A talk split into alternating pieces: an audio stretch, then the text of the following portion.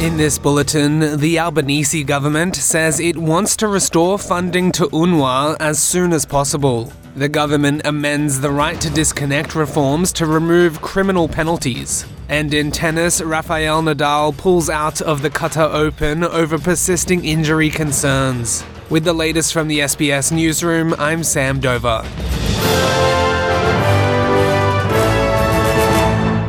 The Albanese government says it wants to restore aid to the United Nations Palestinian Relief Agency as soon as possible. Foreign Minister Penny Wong has told a Senate committee UNRWA is the linchpin for aid in Gaza, but that allegations against it are serious and cannot be ignored.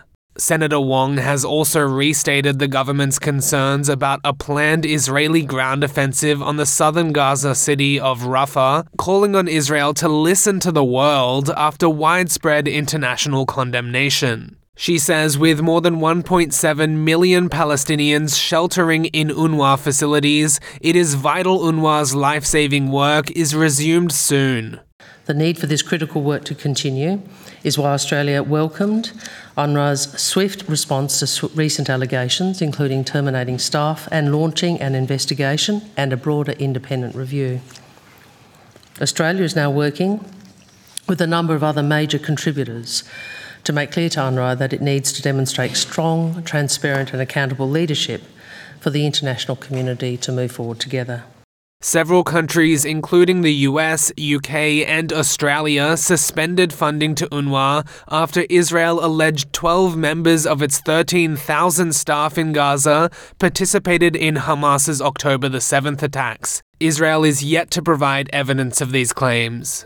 And to Parliament, no criminal penalties will apply to employers who breach incoming laws allowing employees the right to disconnect from work. The federal government has introduced amendments to remove penalties which had slipped past the Senate for bosses who force staff to answer phone calls or emails out of hours. Industrial Relations Minister Tony Burke says where disputes about the right to disconnect arise, employers and employees will be able to apply to the Fair Work Commission. He has told Parliament it shouldn't be controversial for people to be paid for working extra hours. My understanding is no member of Parliament supports criminal penalties applying.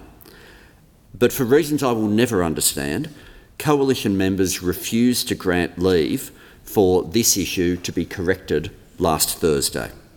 Despite that, I hope now that it is in a separate bill, the Coalition and indeed all members will now support this legislation. And Prime Minister Anthony Albanese is getting married, announcing his engagement to partner Jodie Hayden in a social media post this morning.